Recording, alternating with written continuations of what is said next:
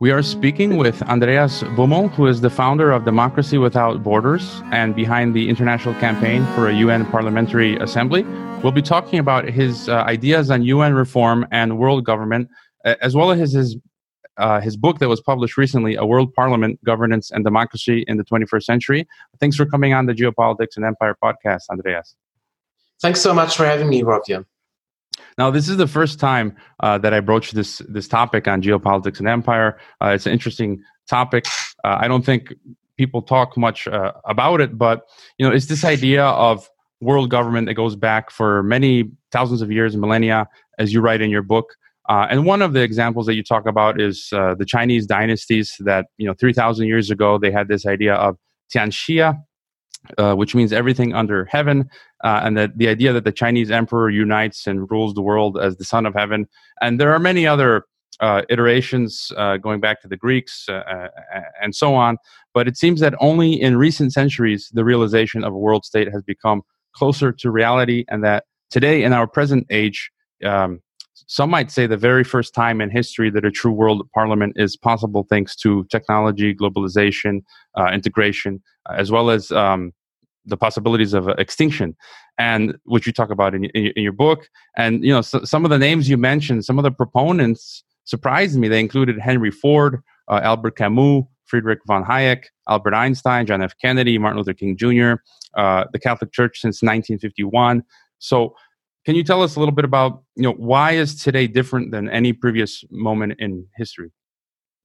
Well, um, thanks again for having me today um, and for pointing out the long history and tradition of the idea of a democratic uh, world parliament. In fact, um, I think it is noteworthy. The people you mentioned, they actually cover the whole political spectrum, with the exception, perhaps, of obviously the nationalistic far right.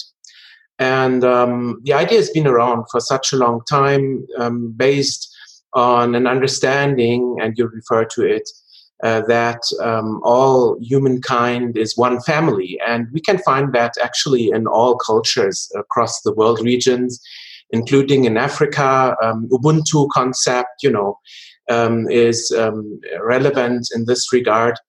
And why is it most relevant today? I mean, obviously, that's because global interdependence um, has come to a degree, uh, to a level worldwide that is actually putting humanity at risk. Um, and actually, it also means that whatever action you take as an individual or as a group somewhere on the globe potentially affects everybody else on the planet. And um, this concerns, obviously, first of all, the question of, or the problem rather, of climate change. You know, carbon dioxide knows no um, borders, it just frees slowly in the atmosphere. Um, so there are many global common goods of this kind that actually affect everybody and w- on which we have an impact as individuals, as nations, and other groups. So this makes it a um, urgent necessity, actually, for us as um, humankind to rethink the ways we govern this world. And um, so we have this one um, starting point, which is, I would say, philosophy or um, empathy uh, for your fellow human being. But the other thing is this actual uh, obvious necessity that um, global governance, um, that's the bottom line, has been failing with the system we have um, today. And you know, the topic of world parliament or world government is something that I think is not on the mind of the average citizen uh, around the world. You talk to most people. Well, I think a lot of people they they won't know what you're talking about. And the concept has a variety of names. Sometimes I could get confused. I don't even know what to call it. Uh, you know, you call it world parliament. There's global governance, global government, world state, uh, so on. You know, what what should we call it if we talk about definitions? And could you describe this concept? Uh, for us? Uh, is there a singular version, or can it come in many different uh, acceptable variations? Well, this is, I mean, first of all, uh, and from my perspective, amazing actually that the idea that we need to make a leap forward in how the world is governed is not mainstream, or at least it's not yet mainstream. Um, look at the climate protest strike movement and, and others who are dealing with global problems, including nuclear disarmament or global pandemics and all. It's, it's actually very amazing um, to me that uh, this topic is actually not coming up. Um, but just one, one short um, remark on the history because this has not been like this um, all the time. Um, immediately after the Second World War or during the First and the Second World War, there was a broad popular movement for world government. And I think at the time, it's also laid out in the book. At the time, I mean, it was popular because people individually themselves, they just felt the impact of war, of um, full scale war and mass murder so um, they were rethinking whether nationalism, which was the root problem, is really is really um, what should lead that in the future. And they concluded that's not the case. So if we talk about terms, this is very important because um, terms, um, I think, um, they actually describe what you are talking about. And um, global governance and global government, to start with this, that are, I would say, two completely different things. Governance refers to some multi-level, informal um, structure involving different kind of stakeholders and actors. It's very fluid and intransparent. That's what governance is about. And global governance um, does not actually question the um, setup of our you know today's international law and the international system which is based on national sovereignty in principle and um, governing the world with 193 um, nominally sovereign entities is just the problem. It doesn't work. So that's governance. And of course, I'm very brief now. There are, you know, meters and meters of literature about what that is, global governance, or what it is not.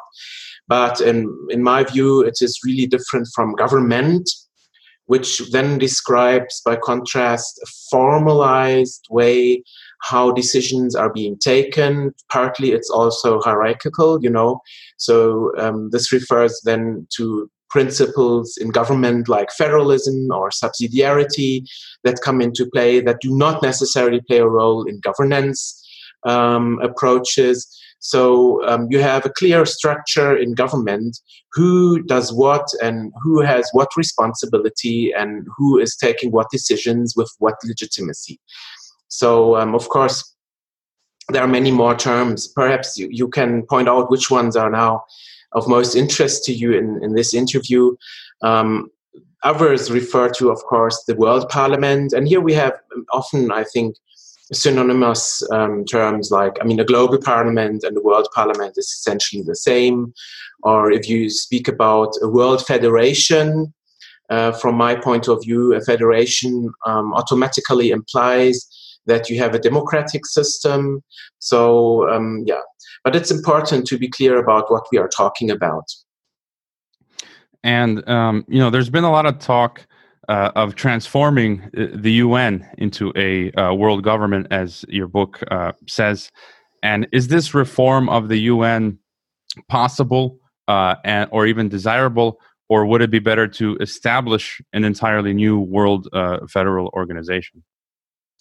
Right. I mean, the UN, um, its basic structures were born out, um, obviously, out of the you know situation at and at the end of the Second World War with the five veto powers and the permanent members at the same time.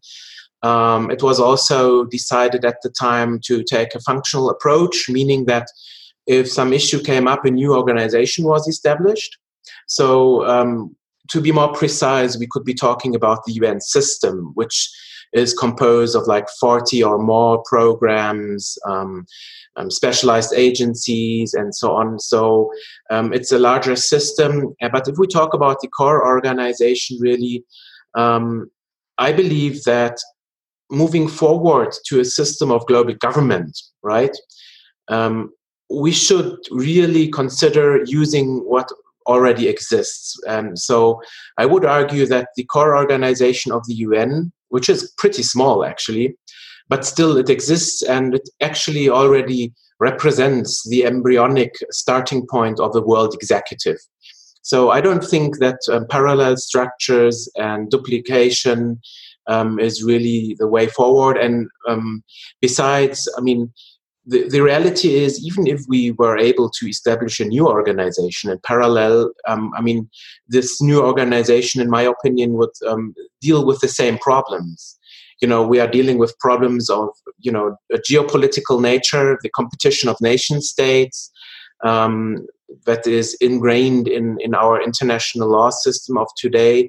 So even if we had the opportunity to create a new world community of sorts, um, those problems wouldn't go away unless it uh, would really be a leap forward, like I, you know, like we are um, trying to um, portray it in, in the book, a leap forward to a democratic world system. But if such a system is effectively to address global issues, um, it um, should be universal, right? So there are proposals um, out there um, that have become a little bit more prominent uh, more recently, like a community of democracies and so, sort of um, organizations of that kind. But okay, I mean, how would a community, just as an as a scenario of forty or fifty countries, be able to address, um, for instance, the problem of potential uh, global pandemics. Yes, so actually the, the we have you know weak links uh, then um, en masse, and and that's something we need to avoid. Yeah, I was going to uh, ask about well the concert of democracies and something called the democracies ten. Um, so just to clarify, there are no proposals for an entirely new world federation. All of them are looking to, I guess, uh, work together with the UN system? Well, I mean, there are many, many, many initiatives and um, proposals in academia and elsewhere um, on world order questions. So um, certainly there are also proposals to, you know, move forward in parallel or alternatively to the UN, to the existing UN. Um, however, the question remains how to deal with, with the existing world organization that we have. Um, so this is something that is largely unaddressed in all those models. So there are, those are blueprints um, that are not really, in my opinion, rooted in, in the reality we live in. Um, but um, of course, uh, such models do exist. Something um, interesting for me are you know the numerous regional unions or regional integrations uh, that exist starting with the the EU we have the African Union the South American Union UNASUR or you have Mercosur uh, and interestingly the Colombian president Ivan Duque recently proposed Prosur uh, so there's a lot of fun there there's a lot of competition we have ASEAN the Southeast Asian Union uh, the Eurasian Economic Union which I'm, I'm guessing is going along those same lines, looking forward to a Eurasian Union. They've been, they've been discussing a common uh, currency in, in these parts here where I am. Uh, I've read about a proposed Middle Eastern Union and, and so forth. And in your book, I didn't know um, until uh, I, I, read it, you mentioned that the BRICS are discussing a common uh, parliament as well. So, what role would these kind of regional interparliamentary institutions have within a world parliament? Right. Um, this is a topic that is often being overlooked, not only by mainstream, but even in academia, that we do have those regional integration processes. And uh, those processes, they actually, by now, almost all of them include parliamentary bodies. And um, just to, to, to stress that again, uh, one of my main jobs, actually, day to day jobs, is to coordinate the international campaign for a UN Parliamentary Assembly uh, which would be just the first step towards a democratic world parliament. So we need to look at it from, uh, you know, the view that it is a process that will start uh, with the first step and then develop over time. The democratically elected world parliament is is the vision that you pursue and certainly we want to achieve as much as possible as quickly as possible. But realistically there will be a first pragmatic step um, because obstacles are very very large and then this institution will grow. And now back to your question about the regional integration uh, approaches and organizations. Um, here is exactly you know uh, a spot where we can find models and examples how such um, parliamentary bodies have been working elsewhere Um, there's no such thing in the UN system or globally at all. There is no global body um, of parliamentarians, for, for instance, for the World Trade Organization or the International Monetary Fund or where, anywhere in the UN system. And, and this is amazing. But at the regional level, there are many. Um, the Pan African Parliament, for instance, um, represents the African citizens in addition to the governments uh, in the African Union. Uh, we have the uh, um, which is a parliamentary body for Latin America. Um, of course, um, we should also mention the European Parliament, which is the most developed of these institutions, which is actually a real powerhouse by now, and the European elections are just in a week or so. Um, and, and this is actually, you know, the European Parliament more important than any national parliament. This is something that many, even in Europe, don't realize, right? That by now, over a decades long development, the European Parliament is not just setting really the agenda on many, many topics in Europe. Well, and now the point is, um, if we imagine how a UN Parliamentary Assembly or World Parliament can function, um, we can be informed by looking at those examples, right? And in a larger picture of global integration, um, because I believe um, a parliamentary body of this kind will be or should be an engine for global integration based on common values um, in a democratic way. Um, so those parliamentary bodies in the continental um, regional associations are engines of regional integration as well. Like in the Pan African Parliament, um, they would discuss, uh, for instance, the upcoming African Free Trade Area, which will be launched in seven days also. Um, or, or other things, and and those are people. You know, they they are not the executive. They are uh, free to to speak um, their minds in principle.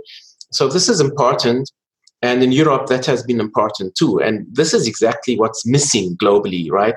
At the global scale, at the UN scale, it's really all intergovernmental. And foreign ministries across the world, wherever you go, um, the diplomats, the career diplomats, they are hesitant to accept the fact that in our time it is no longer sufficient that a whole country is represented by a single diplomat, right? Because today the um, distinction between foreign policy and domestic policy is blurred right? We have one world domestic policy issues that affect everybody. So um, a larger spectrum um, needs to be represented in intergovernmental negotiations and we can see how this plays out regionally. And can you just give us a, just kind of a visualization? Because this is all kind of it, it, it's, it's it's quite confusing. But I mean, what it look like eh, in the onion if we had a world parliament where we still have like our national parliament or, or, or government uh, existing simultaneously with the, the regional uh, union or parliament and then finally with the world parliament would it kind of look like that would they all all three systems be necessary yes. Sure, sure. I think that what we are talking about eventually is a system of multi level government so there are levels of government already. They start at the local scale, at the re- then let's go to the subnational regional scale between the provinces in uh, feder- federated countries, and then you get to the nation state level. In some continents, you got the sub-regional level. Then you know, like the East African Community um, or the um, South Asian um, Association of Regional Cooperation or ASEAN, and so on. And above that, um, at some point you would reach the global scale. So we have local, national, continental, um, global, and the um, approach that we suggest is to say we, we accept that those levels exist. All of these levels are important in solving specific issues.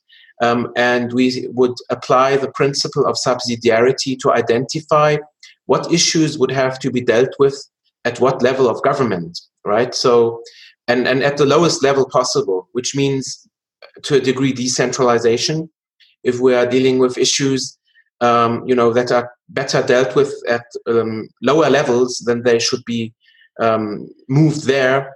But one thing that is often overlooked is that at the same time, subsidiarity in this case also means that some issues would have to be pushed up to, to higher levels of government. Let's say climate change, for instance. This is, um, you know, policy on climate change mitigation is a genuinely global matter. So this would have to be pushed up to the scale of global government, right? Um, it depends, of course, the devil is always in the details, but in principle, I think that's the level where it should be. Um, but we have no level of global government, and, and that's exactly the, the governance uh, crisis and gap, I guess, uh, that we are dealing with today. So, I mean, to make your to make my response very short, we are talking about um, federalism, you know, and federalism means you got those, you have those multi um, level, you know, those levels of multi um, government, and and that's, um, I guess, actually quite simple. I wanted to ask just kind of a fun question on Brexit because it's being talked about all the time, every day. Um, yes. Something interesting, I think it was about 70, 80, 90 years ago, there had previously existed this idea for an Atlantic uh, union, I think, uniting the English speaking nations such as Canada, USA, and Britain. If Brexit succeeds, you think Britain, in theory, could join the US someday as part of, you know, USA and Canada as part of some kind of uh, economic and political union? I mean, what would happen with uh, Britain? I think Britain will be alone and on its own for a very long time um, of course, it's possible to imagine such scenarios, but I don't think that this is um, going to happen. like um, the question also, you know, needs to be solved. What actually will happen with the UK? I mean, who says that the UK as such will even exist in 10 or 20 years' time? I mean, Scotland, for certain, in Wales, they don't necessarily see their future as part of this so-called global Britain entity. So this is something that um, plays a role here. And um, it's interesting that you are referring to this history because, in fact, it's more than 100 years old. The idea that a world government or a world federation might be based first on a unification of all English speaking people across the world. Um, so this is interesting. But I don't think that um, it's a realistic scenario to imagine a transatlantic community around Canada, US, and Britain. I mean, I guess that uh, a strong relationship with the remaining European Union will be a priority for, you know, in the transatlantic relationship, um, especially if the United Kingdom um, will dissolve too. Mm-hmm. You know, so what will remain? That's little England.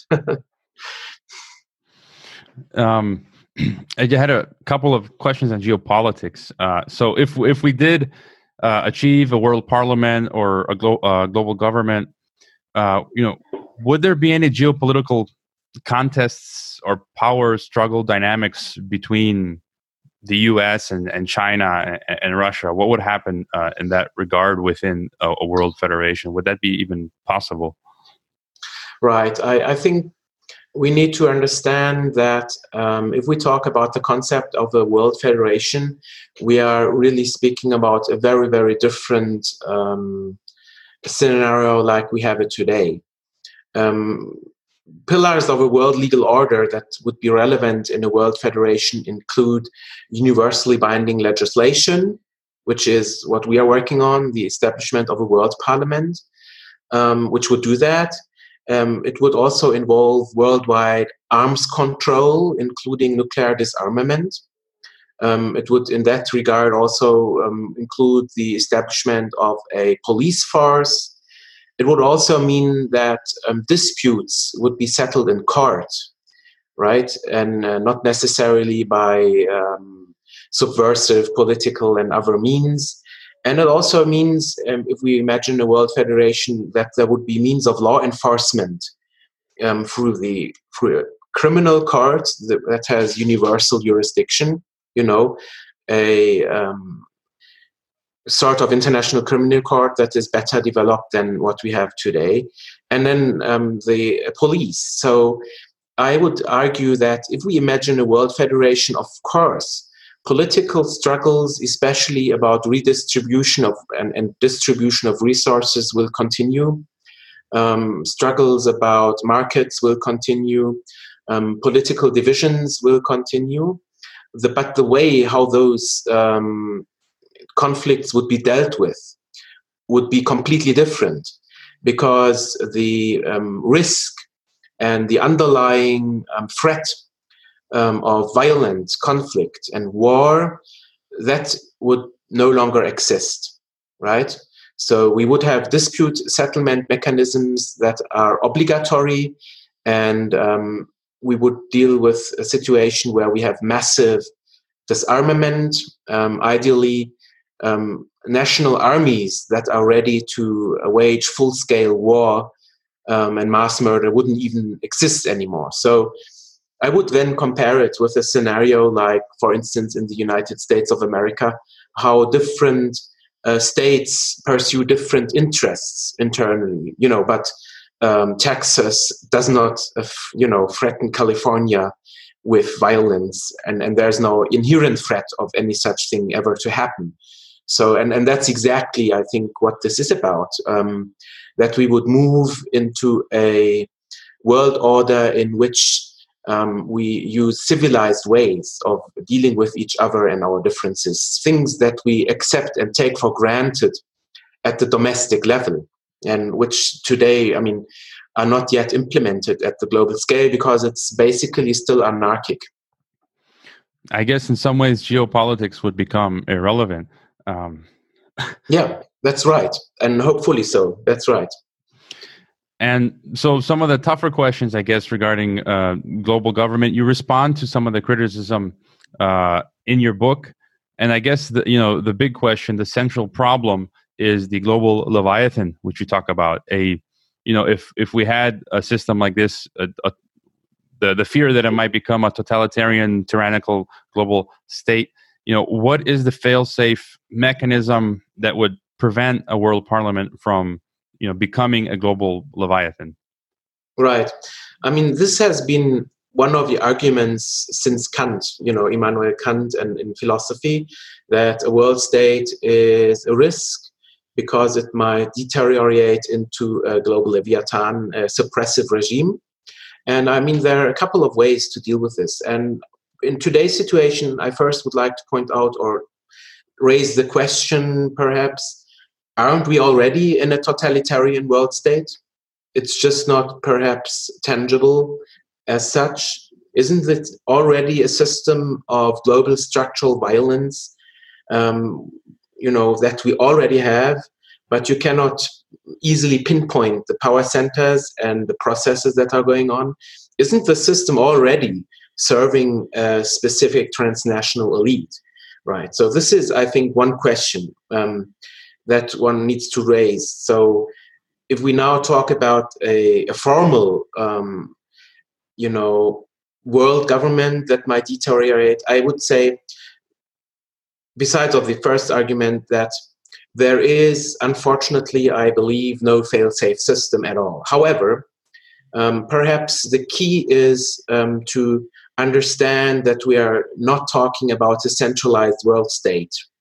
But what we are talking about, um, as we touched on earlier um, in this interview, we are talking about a system of multi level government, which means we have subsidiarity and federalism in this system. So let's say, um, or let's take the example of policing and, and law enforcement there certainly would not be one global law enforcement agency. But um, as you have it in other um, federal states, you would have um, multiple agencies and um, police entities at different levels. Like in the United States, you've got the National Guard at the state level, you got the county police, the sheriffs, you got uh, then at the federal level, you have got your certain agencies. So um, there would not be a centralized executive of this kind. And um, the world executive, uh, to a large degree, would rely on implementation of global regulation and decisions through lower scale entities. You know, so um, just to, to follow that example further, there would not be one major centralized global army, but decentralized forces. Or in tax governance, also, um, we would have taxes that apply globally through a global tax system, for instance, perhaps on um, carbon emissions um, or other global, genuinely global activities that affect everybody. This is a tax um, that would be decided on and implemented globally. However, perhaps regional or national tax organizations and services would have to actually um, take care that it's being collected and implemented, right? So even here, it's not there is not necessarily um, the need to create one centralized large um, world um, agency dealing with taxation, but one perhaps that is coordinating and that it's taking care that global rules are being implemented uniformly across the planet. So I believe this is one element to understand it's a multi-level government system. And the other then finally of course is that um, one would have to in addition to this one would have to um, establish a very intelligent um, and resilient um, system of checks and balances right? Because um, of course we have different um, branches of government that would be at play here so we would have the executive but um, we would have the legislative branch that you refer to, the World Parliament, and we would have a judicative branch, meaning that decisions being taken at, at you know by other branches they would be um, subject to legal review. Um, citizens would have to have, um, and other entities would have to have, um, you know, the option to question and um, challenge certain global regulation in court um, not necessarily only global cards, but starting at the local level and then going up um, and so on. So um, the devil is in the detail, but I think um, you know those principles um, will be very helpful moving forward with this idea. You mentioned the transnational uh, elite, and there's two things you mentioned in the book: the revolution from above and the revolution uh, from below, which we'll talk about in a second. But first, the revolution from above. You talk about this transnational elite, uh, the super class, the power money complex. Uh, you've mentioned as well the Bilderberg Group and the Trilateral Commission. You say that this group doesn't want a world government because they prefer the current arrangement uh, because they can kind of float around the world and uh, enjoy no rule of law. I mean, for them, there's no legal jurisdiction to which they must uh, answer. There's no global power center. Um, but you say that these current transnational elites need to get behind uh, the the idea of world government and see the logic uh, in it because they will be kind of like um, a, a, key to get get behind this. And so, I mean, what can you say uh, about them? And and then as well, would there be a way? because um, because they have a power that influences national governments today, and so can you talk about the revolution from above as well as you know would it be possible for them to kind of influence the supranational structures uh, uh, of the world parliament? Right. Um, this is very important. Um, first i would like to say that certainly the transnational elite is not necessarily a uniform group. Um, in the book we define it i mean we offer uh, many definitions put forward by others. Um, but i think the in the very core um, the main um, indicator whether you belong to the transnational elite or not is um, what assets you control directly or indirectly, um, financial assets. So um, eventually, we are not necessarily talking about a large group of people, but there, you know, there are concentric circles around them, people that depend on them um, in academia and politics, of course, uh, in uh, you know multinational corporations anyway, and um, this is a group that we are talking about. So let's say, um, use the example of tax evasion and um, analyze why would this elite um, tend to say we don't need and, and we don't want a you know global regulation on this because if if we have 193 entities doing their own you know tax systems and um, of course they can play um, all of them against each other and, and that's exactly what's happening right? So um, it is you know they can maneuver much better in in a system of 193 sovereign states um, compared to a system of world law that applies to them all at the same time and makes them subject to the rule of law like you indicated. So this is just a, a starting point. And um, however th- this current situation is absolutely not sustainable um, in many respects. I mean, parts of the transnational elite, in fact, they are building their bunkers uh, literally, you know, below the earth. They are luxury bunkers because they they believe that um, calamity is coming, and um, certainly that's that's quite right. If we look at the um, climate um, situation, um, you know, a world of two, three, four, or five degrees Celsius more than today will be a very, very, um, you know, unlivable place to live in. And they are preparing for this. But it also um, grows the pressure um, to achieve real change that is um, serving the interests of the world community and world citizens at large. And I think that, you know, instances like the Occupy movement, and others they show that something is brewing there. You know there is discontent about the so-called uh, 0.01% and rightfully so. So i would argue if the situation is sus- not sustainable. The pressure will grow.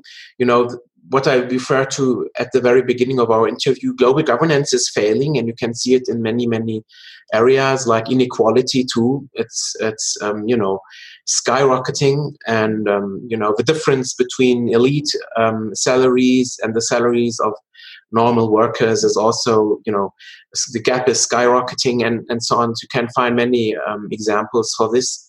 So um, I would argue that at least um, some members of a transnational elite who are enlightened and who understand that eventually we are in the same boat. This is, you know, our so-called um, um, spaceship Earth. We are on, in the same boat, and we simply, you know, even them, they simply will have to embrace the idea of a system change if they want to avert a global revolution. I mean, I don't want to over, you know, exaggerate, but even a global breakdown of civilization. And today, this group of people, they are those who are mainly responsible. Um, let's let's not, uh, you know, um, shy away from that fact. Mm-hmm. Uh, and just to comment uh, on the revolution from below, I mean, we've seen the Occupy. Right. It seems like this crescendo that just keeps building the Occupy Wall Street, um, I think 2007, 8, and then 2011, the Arab Spring. And now we're seeing something I think even even bigger, the, the scale, the, the yellow vests uh, in, in, France, which are spreading to other countries in, in, in Europe. So, I mean, will this just kind of keep getting bigger? Yes, I mean, this is speculation, of course, um, and we don't know the future, but um, for sure, I think it's obvious that the pressure on people in many instances is growing. Um, in developed countries, the middle classes are crushed. And um, certainly, those who feel economically or culturally, socially insecure, they will try to find ways um, to express their dissatisfaction. And the Yellow Vests are one example in France, but we have them, I believe, everywhere. And um, there are waves, right? The Occupy Wall Street wave is over, um, but um, the next wave may come quite quickly uh, more um, quickly than we um, anticipate today. And this is certainly related to geopolitical or um, let's say other global developments. Um, I mean, experts are saying that they really think the root causes of the global financial crisis in 2007 and 2008 have not been addressed at all, and that the next um, big, um, you know, meltdown of the financial and economic system is just might just be around the corner. So uh, we don't know how the global population and those affected will react to to such a calamity. And um, I believe um, the key really is whether those movements are, um, uh, you know, pursuing a planetary perspective. If they look at, you know, the problem from the perspective of the whole planet or whether they really believe in you know um, going back to the nation state. Um, and about the yellow vests i'm not exactly sure what their what their view is in this regard right? So um, the revolution from below is not necessarily a progressive revolution that will um, you know bring us forward. It might also simply be a re- reactionary re- regressive movement that that um, in at the end of the day actually worsens the situation if it supports nationalism. So um, the big challenge really is that this um, pressure from below um, uses approaches and a thinking um, that is cosmopolitan in nature and that um, has a starting point that um, you know we need to actually empower the world's citizens, not just the citizens of some particular group. And I think we need to come to the realization that um, there are global social strata in development, and those who are at the bottom of the pyramid need to realize they have um, common interests, and, and this common interest is actually to build global structures and legal means to curb, um, you know, the transnational elite. I just had a, a quick question because um, we are slowly uh, running out of time, but about the uh, economy. So within a world government, what would the you know you've talked about a global central bank, which I think we in some ways have. I, I think in Switzerland, the, the, the BIS kind of, if I'm not mistaken, has some of those functions. We have today the dollar world reserve currency. Um, so you talk about uh, you know we have uh, to have a global central bank global currency i know john maynard keynes who was a proponent of world government he had proposed the Bancor.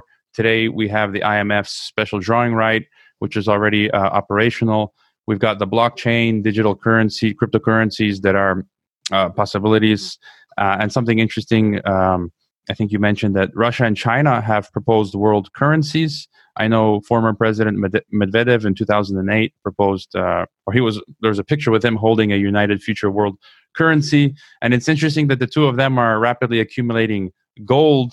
Um, and so, what's do you have any idea what would happen? Like the dollar, the world dollar reserve currency would just kind of collapse, and then we would have, you know, the IMF special drawing right. What, what, what's your thought there? Well, I think the point is really that we need to realize that interest rate policy um, that is being done in the interest of national markets or national audiences um, in a reserve currency like the US dollar affects um, the whole world and you know economic processes across the whole world. So any national currency actually will not be able to serve that function um, you know in, in that regard, I'm also doubtful whether special drawing rights that are based on a basket of national currencies are the way forward. Um, from my point of view, it's an intermediate intermediate step only, a pragmatic step. But eventually, we will have to have some genuine global currency, in my opinion, that is independent from um, interest decisions taken by um, you know bodies like the European Central Bank or the or the Federal Reserve. Um, it is of course hard to predict how these processes will point out uh, will turn out. Um, the point that we try to make in the book is is not necessarily that we propose the one or the other solution, but that we believe if it comes to such global structures, which are under discussion for a long time, or have been under discussion for a long time by experts, you, you mentioned it yourself, it's decades and decades. Even 100 years ago already, there was a discussion about the global currency. And um, I'm really convinced eventually it will come. Um, but the whole issue with, with this discussion is that economists and others, they, you know, talk about this as if it was a technical question, but it's not. It's, of course, a question that has um, tremendous importance, especially if it comes to global taxation and global revenues. I mean, the point is who, who decides this? And uh, who provides oversight? Um, where is the democratic character of all of this? If we are looking at it from the you know perspective of today's international system, the, the intergovernmental organizations and bodies that we have today, they are absolutely not able to do this. So what we are actually saying is um, as global economic and financial integration moves forward, and it has to move forward, this process must be accompanied by a democratic component, namely a parliamentary body that is accountable, you know, to to world citizens. Um, it can't be done in, in back rooms by by technical um, experts and diplomats. It should be a discussion um, that is driven and supported by a real democratic global audience. Um, that's that's the point that we make. So we use it actually to support the idea that we need this uh, a global parliament. Just got a couple of questions left. Um, one thing that's this this question is a little bit beyond me because it goes into the realm of philosophy. But uh, towards the end of the book, you talk about you know one of the solutions uh, towards world parliament. You've written that every new worldview in history has developed into a political project, as we saw with, uh, with the Renaissance. And uh, you write about the important aspect of the world state is the uh, the uh, philosophy, the post post modern principles of planetary consciousness. Uh, again, this is a little bit beyond me.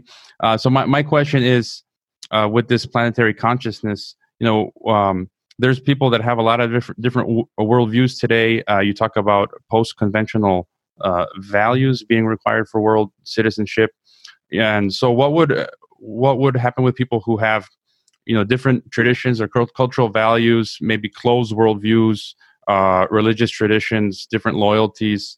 How would they fit into um, a global structure that that perhaps requires this new identity? Would they just kind of feel um, out, kind of like outsiders? What what would happen there?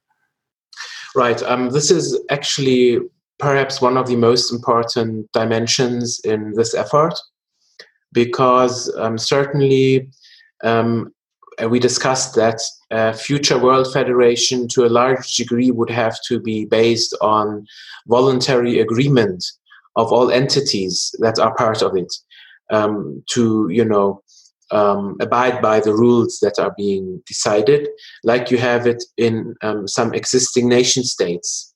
So if this cultural and psychological um, foundation does not exist it will be very hard um, for such a structure to function so um, this relates to the need that there is a degree of um, global identity, a, a, degree that is large enough to sustain uh, a world political structure. So um, I'm not sure whether we are there yet.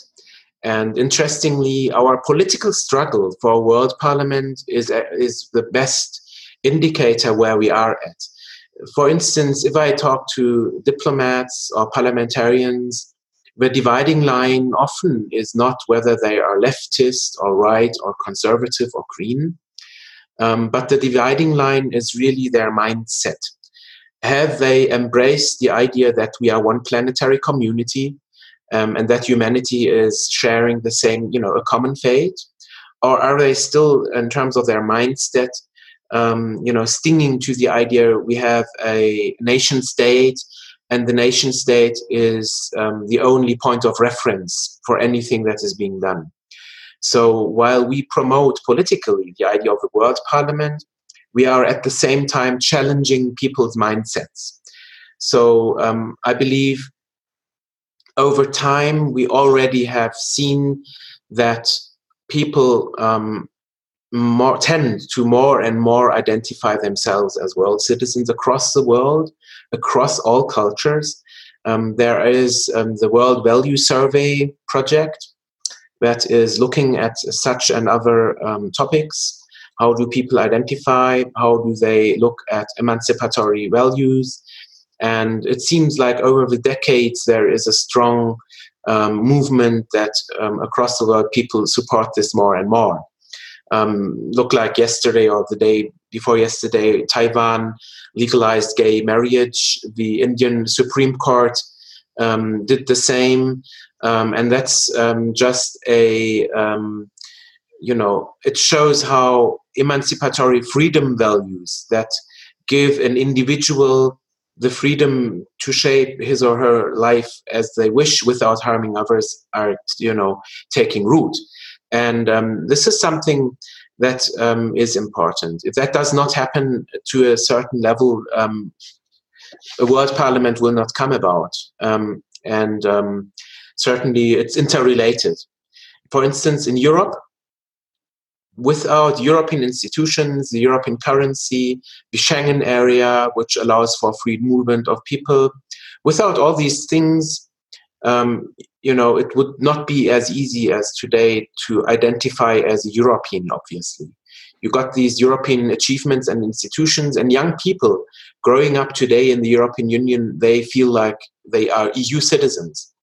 So I believe there is an interconnection between how institutions are being developed and how the consciousness and identity develops. So um, if we talk about UN Parliamentary Assembly, I believe it would be, you know, a step to help in the development of a understanding of global citizenship. Imagine the value, even if it's just a consultative body, or later, the value of having a body that you can elect as a world citizen wherever you are. You know, global elections. That is, in my view, something that would push uh, the you know the un- an understanding as global citizens worldwide. So, um, right, we will have to do a little first steps. And now, just one last dimension of what you asked. You will never be able to have a uniform understanding of um, identity anywhere. Um, even in the United States, for instance, you will find fringe groups that um, do not identify with the federal government of the United States or who use, you know, um, some kind of group identity to exclude everybody else, you know, like white supremacists. Um, and such groups will always be a problem. And I assume they will continue to exist um, in one way or another. But um, certainly moving forward is not dependent on their approval. Um, but what we need is really a large majority of those people who do feel empathy and who do want the common good of all. Um, and, and that's something that certainly will be necessary. And, and one last, one last um, one last um, aspect. Certainly, it is possible to feel as a global citizen, as a citizen of your region, and a citizen of your nation, and a citizen of your, I don't know, other group at the same time, right? So you can be a global citizen and uh, you know somebody else at the same time. This is quite clear. So I don't think um, that an exclusionary approach um, is necessary and and so far I'm, I'm optimistic that this will actually move forward over time another question uh, that interests me uh, the first two world uh, organizations league of nations and the un uh, were born out of great uh, global catastrophes the first uh, world war the second world war and you mentioned briefly in your book there's the danger that the third the third generation world organization uh, there's a danger that we might have another greater war. And right now, where you see the United States just behaving erratically um, in Iran and Venezuela, and there's this fear that they might start some great conflagration. Uh, can you just comment on the, the fear of, you know, the third generation world organization, this world parliament, being born out of something like another great war? Yes, it is true that these are really very, very troubling times. Um, I don't know, we might be in the worst situation since the Second World War, in my opinion, if it comes to the risk of some global calamity.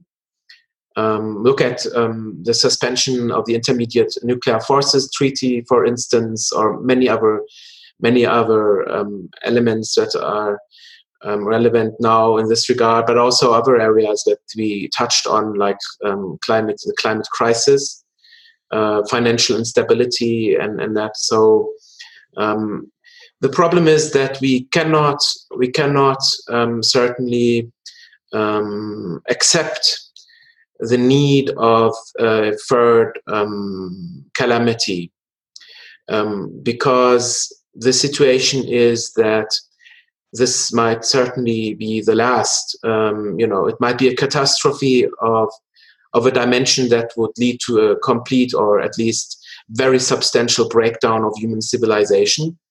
Um, even a limited nuclear war um, might have such consequences um, in the mid run if you um, consider its impact on um, the climate and uh, weather and agriculture and, and so on. So um, this is something we simply cannot accept. So the big, big challenge, which has never been achieved before, is that we have to build a global consciousness and an understanding of global citizens, um, a planetary worldview without without this third um, calamity. Right? We need to anticipate the danger and um, the potential consequences now and act in anticipation to avoid it and to build world structures that um, will help to make it impossibility in the long run. I mean, humanity has still a long, long time um, to live on this planet if we do it right, if we accept planetary boundaries, and if we have the systems in place to manage planetary boundaries. Millions of years, actually.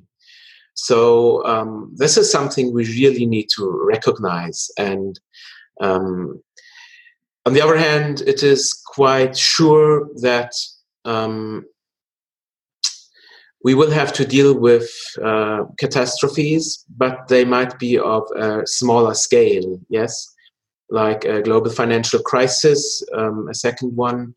And I believe um, those who embrace the idea of planetary citizenship they need to build networks now. They need to think about now um, what can we do and what can we achieve if that moment comes that shakes up um, the world. And then we need to be ready um, to seize the moment and achieve a civilizational leap forward, the, the leap that we need to avoid um, this, this breakdown my final question before I give you the last word, because it's just uh, interesting stuff. Uh, in this book, so people can go out and check it out, buy it in, in Kindle, electronic version or the physical copy. Uh, the last thing that kind of I was surprised, you've written that hardly any autocratic regime survives when the per capita income reaches 6,000 US dollars. Uh, and surely we've seen in, in China the middle class just explode, hundreds of millions of, of people um, just uh, raised out of poverty.